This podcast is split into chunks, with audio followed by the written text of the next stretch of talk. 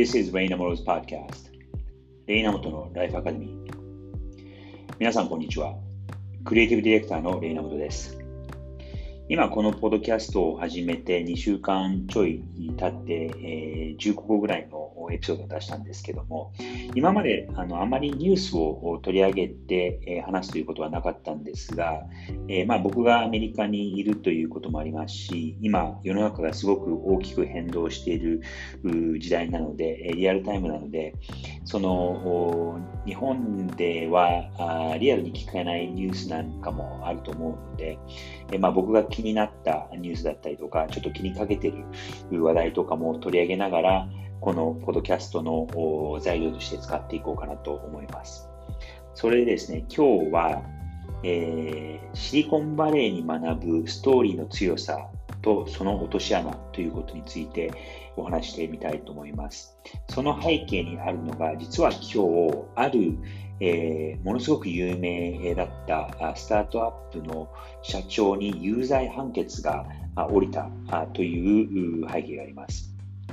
セラノスという会社でですね、それは、えっと、ヘルステックの会社で、え、血液を一滴こうちょろっと取るだけで、200種類以上の検査ができるという機械を発明したということで有名になったあのシリコンバレーの会社です。2004年ぐらいですかね、え、当時19歳だったスタンフォードを中退した、え、女性の起業家、エリザベス・ホームズという方が、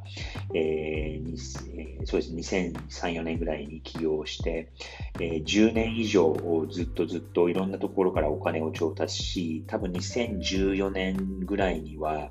あの、ほぼ1兆円企業にまで、時価総額1兆円のまで、えー、上ったあ企業なんですけれども、その数年後にはそれがゼロになり、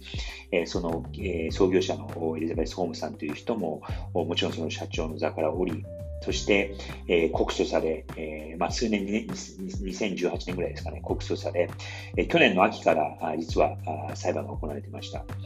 クリスマスの前に、2021年のクリスマスの前に判決が下る予定だったんですけど、それが長引いて、えー、今、年明け1月6日ですね、に判決が下りたという段階です。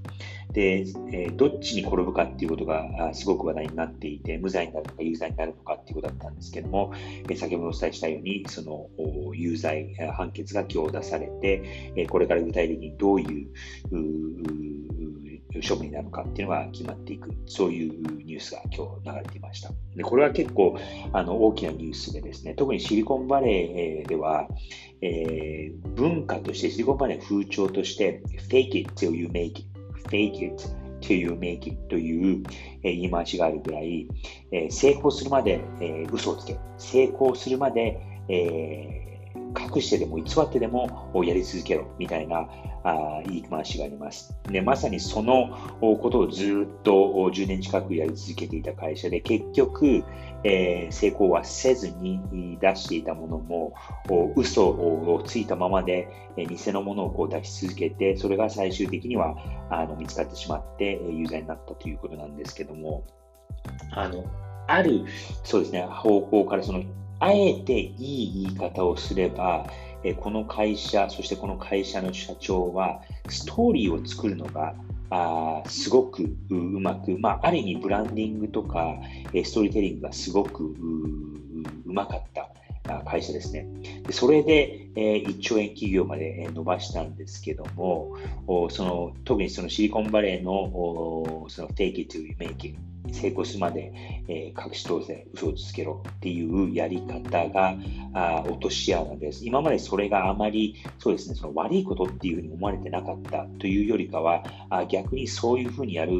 のがいいことだよみたいな、あそんなあ話があされていたところです。それが今日のこの判決で、えーえ、罪ということで、まあ、具体的にこういうことをするとこういうふうになってしまうんだよっていう結果が出たわけなんですけども、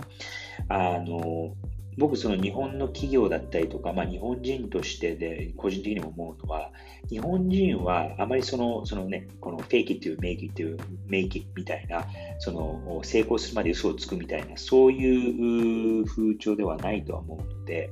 えー、結構真面目にやる方だと思うんですけど、逆にそのストーリーを作るのが、あのなかなか苦手な人種、苦手な文化ではないかなと思います。僕もそのストーリーの大切さっていうのは、アメリカに来るまで、えなかなか分からず、